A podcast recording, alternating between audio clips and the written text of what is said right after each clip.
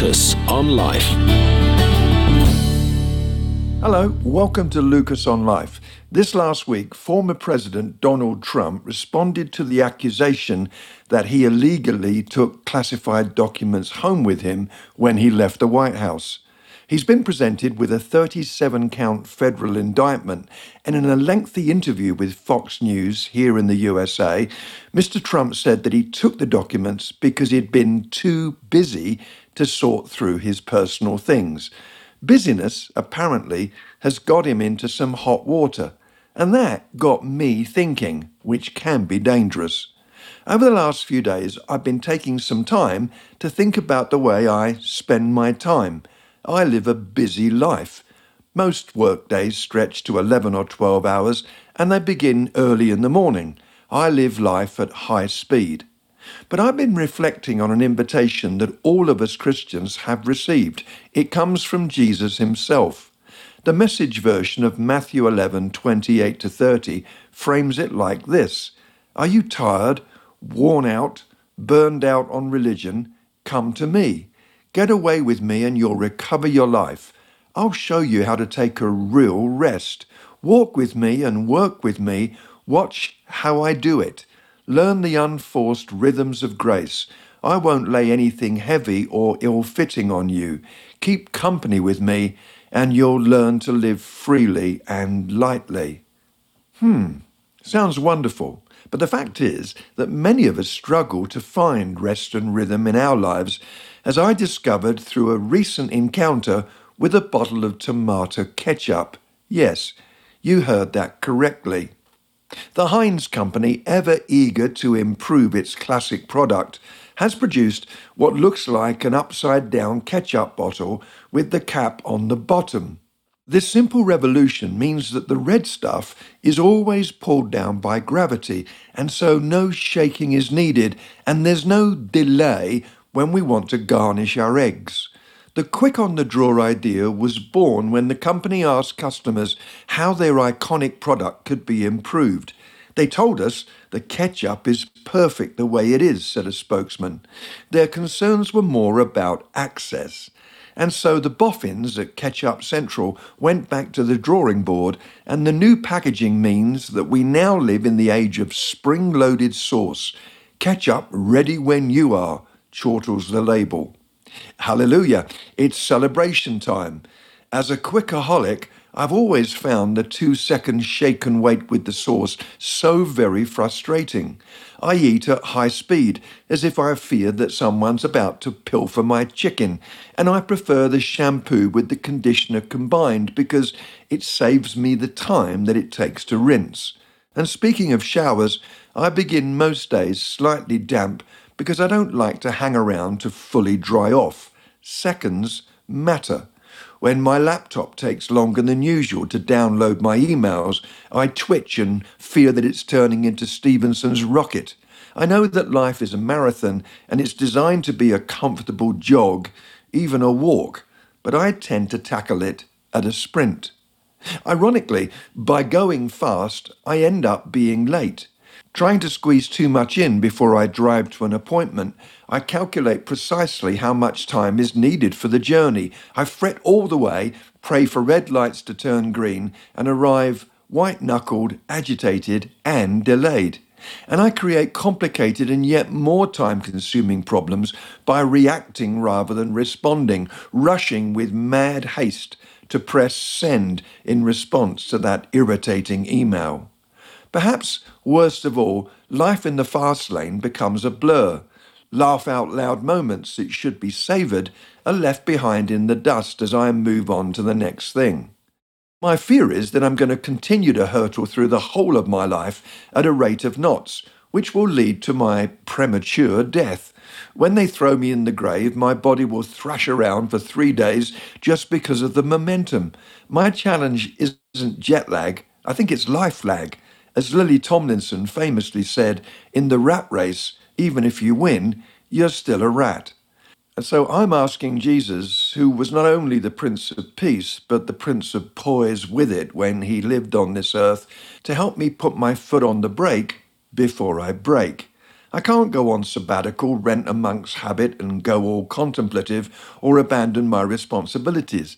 But I can stop to breathe, allow laughter to linger, refuse to allow the schedule to become a god, and leave on a journey an hour early so that it becomes a trip and not a race.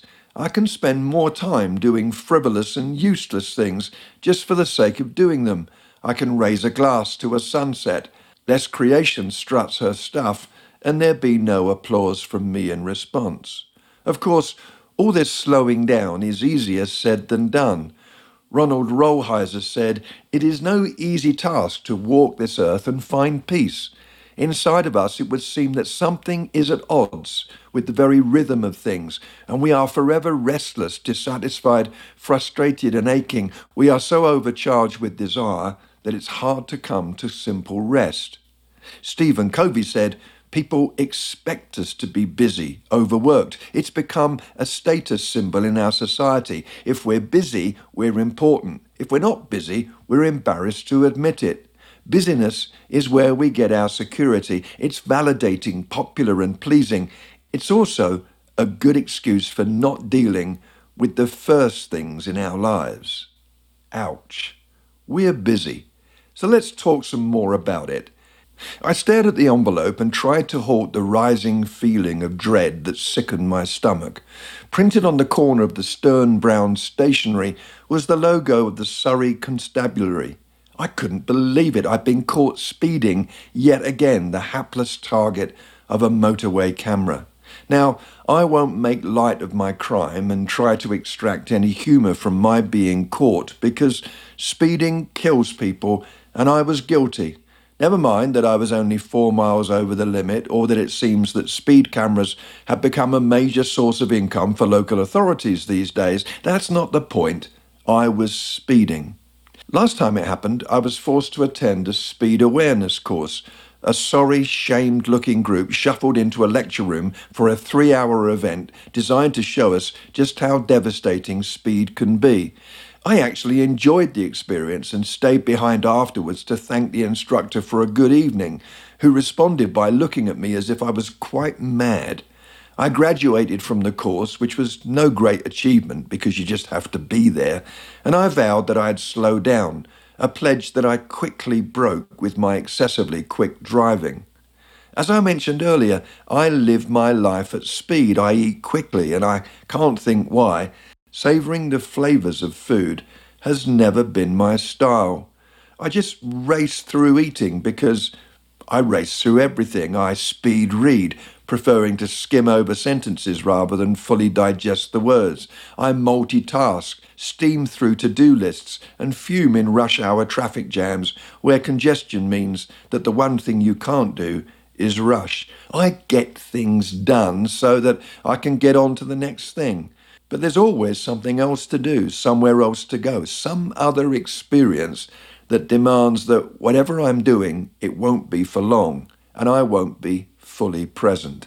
Rushing is an unconscious habit. Busyness is hard to break.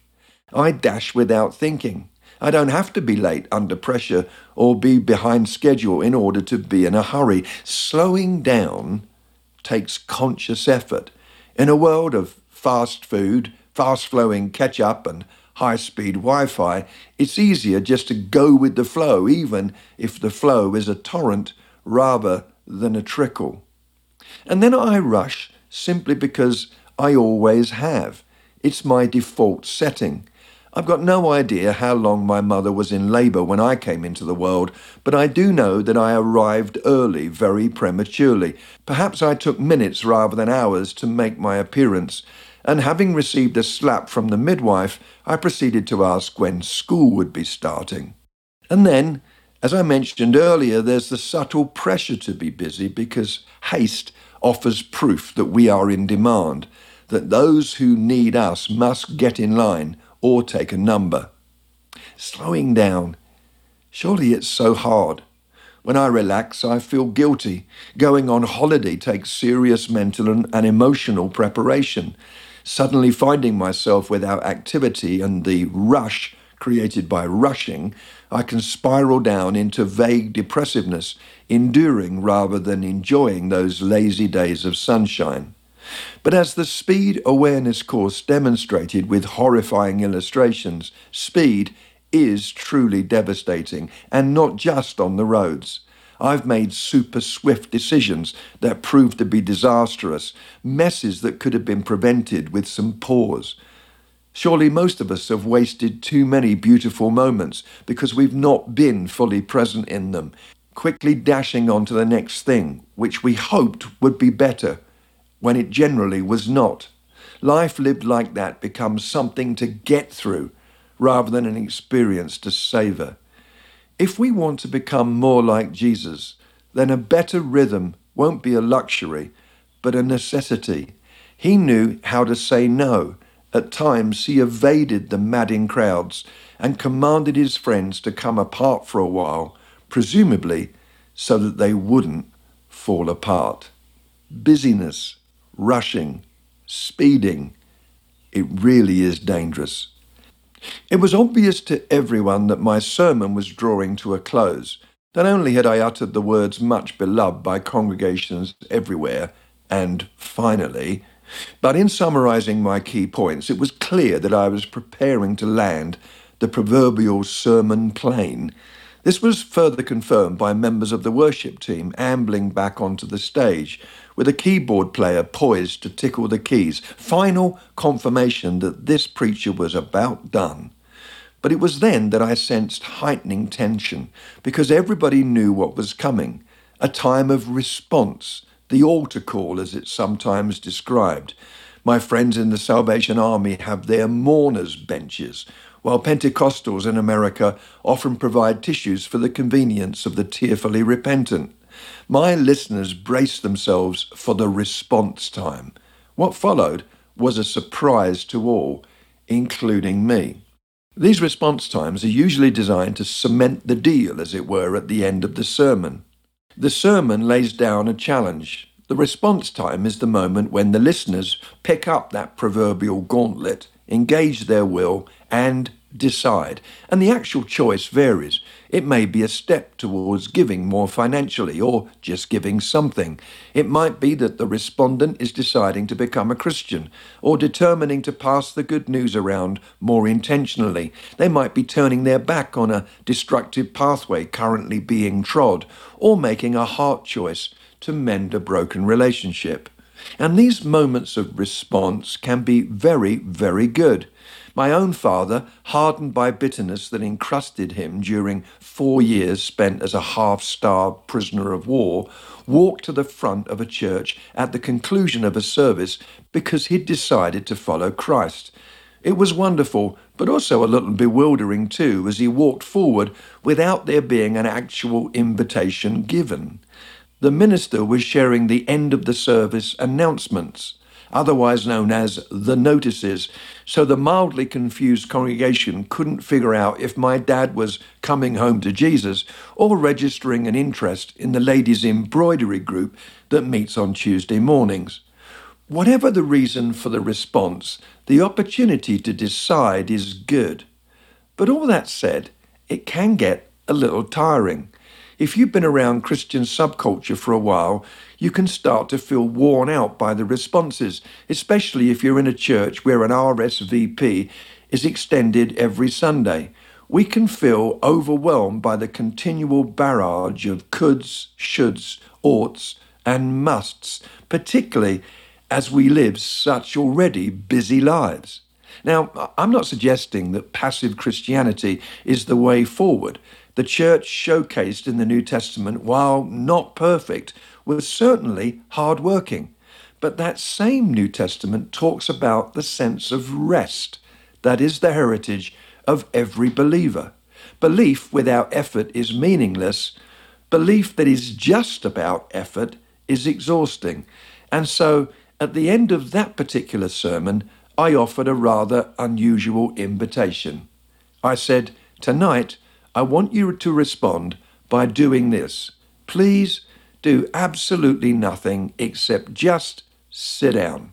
That's right. Sit down. Don't come forward. Don't pray or feel compelled to make any decisions. Don't do anything except just take the weight off your feet.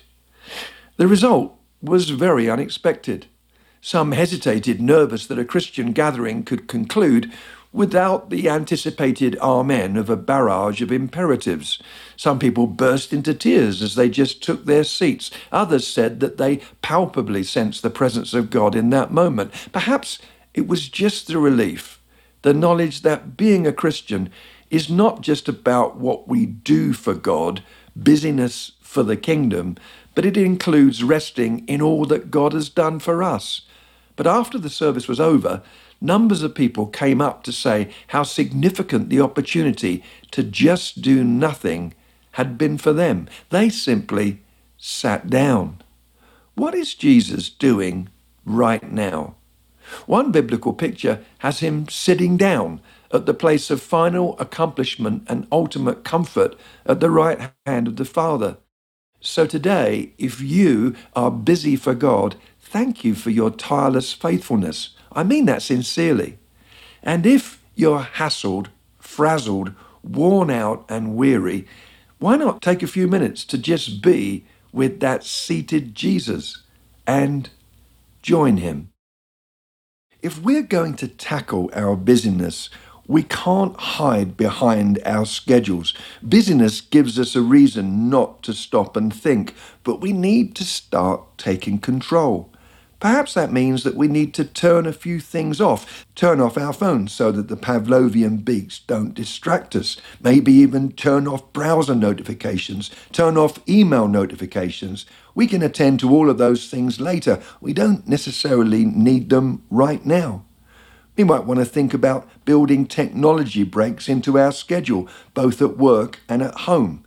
Some suggest that the length of those breaks should be a minimum of one to three hours at a time so that we can engage in a deeper and different way, looking at problems, studying, writing, thinking, talking, the stuff of life. Perhaps we should avoid email and all screens for the first and last hour of the day so that we wake up and engage in a deeper, more focused activity of some sort. And at night, Sleep studies show that being in front of a computer screen is an energy source and it stimulates rather than relaxes. It's not a good way to end our day. So, as we think about busyness, let's heed the warning of Wayne Muller, who said, If we do not allow for a rhythm of rest in our overly busy lives, illness becomes our Sabbath, our pneumonia, our cancer, our heart attack create Sabbaths for us. That's a sobering warning. People often say, don't just stand there, do something. How about this? Don't just do something, just stand there, or maybe even just sit down. See you next week. Lucas on Life.